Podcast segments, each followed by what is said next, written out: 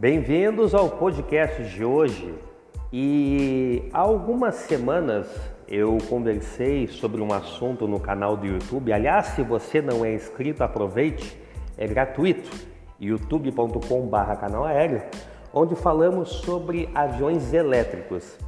Uh, em agosto de 2019, circulou aí nos noticiários pertinentes à aviação um acidente aéreo ocorrido com uma aeronave de pequeno porte, uh, cuja ocupação é para até duas pessoas, o piloto e um passageiro. Este avião era um avião elétrico produzido na Eslovênia e o acidente ocorreu na Noruega. Não se soube uh, dar com precisão quais foram as causas do acidente, mas o que se sabe é que o avião repentinamente perdeu potência e acabou caindo em um lago.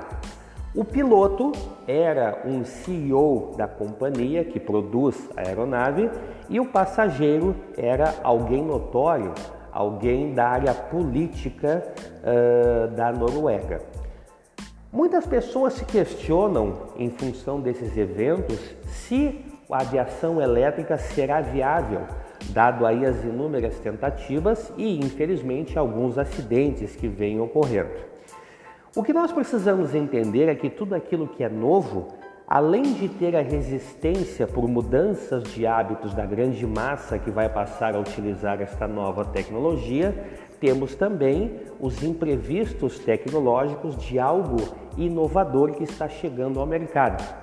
É, fato é que, por exemplo, numa outra analogia, os, casos, os carros, veículos, automóveis elétricos é, não são coisas novas, são, aliás, algo é, bastante antigo, com décadas aí a nível de tentativas de uma produção em massa, mas que nos últimos 10 anos vem recebendo aí um forte impulso da indústria automobilística, em parte em relação a questões ecológicas e, por outro lado, também ao, a limitação da questão de petróleo, que sabe-se que a curto prazo irá ter aí a sua produção drasticamente reduzida, porque o petróleo é finito.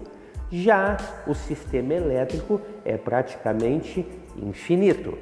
O que temos que aguardar é que essas tecnologias evoluam, que elas fiquem mais seguras fiquem viáveis, principalmente no quesito baterias, porque a grande dificuldade de qualquer sistema elétrico é exatamente as baterias que proporcionam a corrente elétrica para o funcionamento dos mesmos.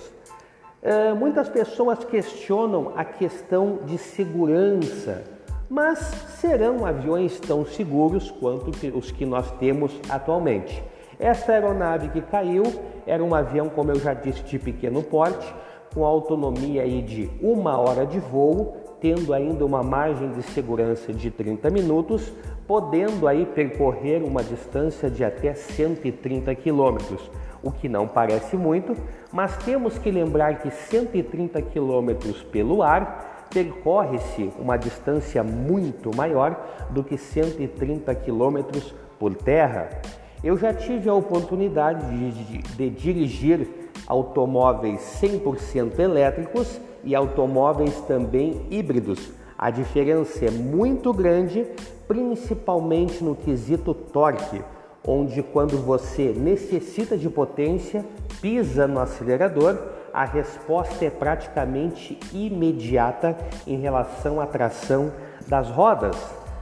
Países de primeiro mundo, países europeus, já proibiram há longo tempo motores dois tempos, em função das questões ecológicas, do alto nível de poluição que esses dispositivos eh, geram no meio ambiente. Então, a questão de aviação elétrica e de todo e qualquer sistema de propulsão elétrica será aí apenas uma, uma questão de tempo e não de escolha, pois assim teremos.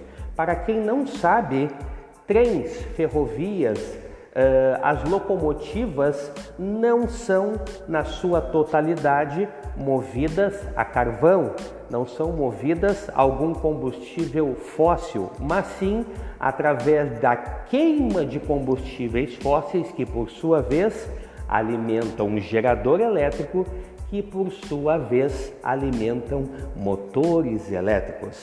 Até o nosso próximo encontro.